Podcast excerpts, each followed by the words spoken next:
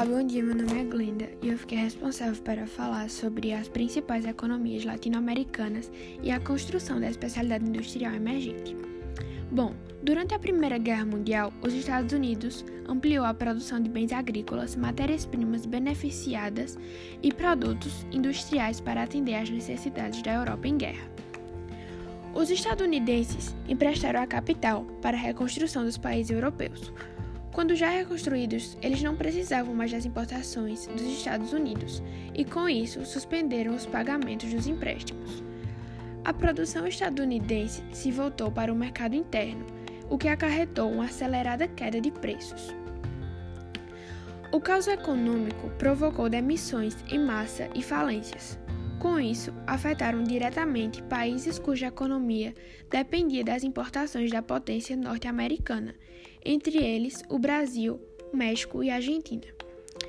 E a partir daí, os países da Europa Ocidental tocaram seus esforços produtivos no mercado interno, e com isso, os fluxos de mercadoria que se destinavam às nações da América Latina diminuíram drasticamente.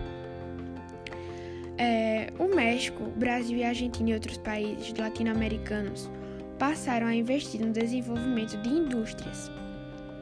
Essa industrialização contou com a ajuda dos governos locais, que criaram obras estruturadoras, bem como incentivaram o trabalho qualificado de diversos imigrantes.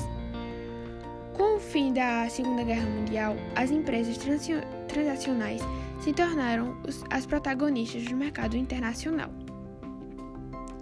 No século vinte e um, o Brasil realizou parcerias comerciais com a Rússia, a China e a África do Sul, e originou o grupo chamado BRICS.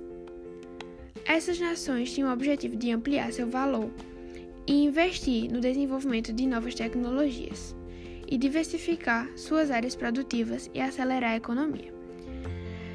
Porém, a desigualdade provocada pelas várias tribos são de renda ainda persistente nesses países, o que ocasiona algumas dificuldades. Muito obrigada pela sua atenção.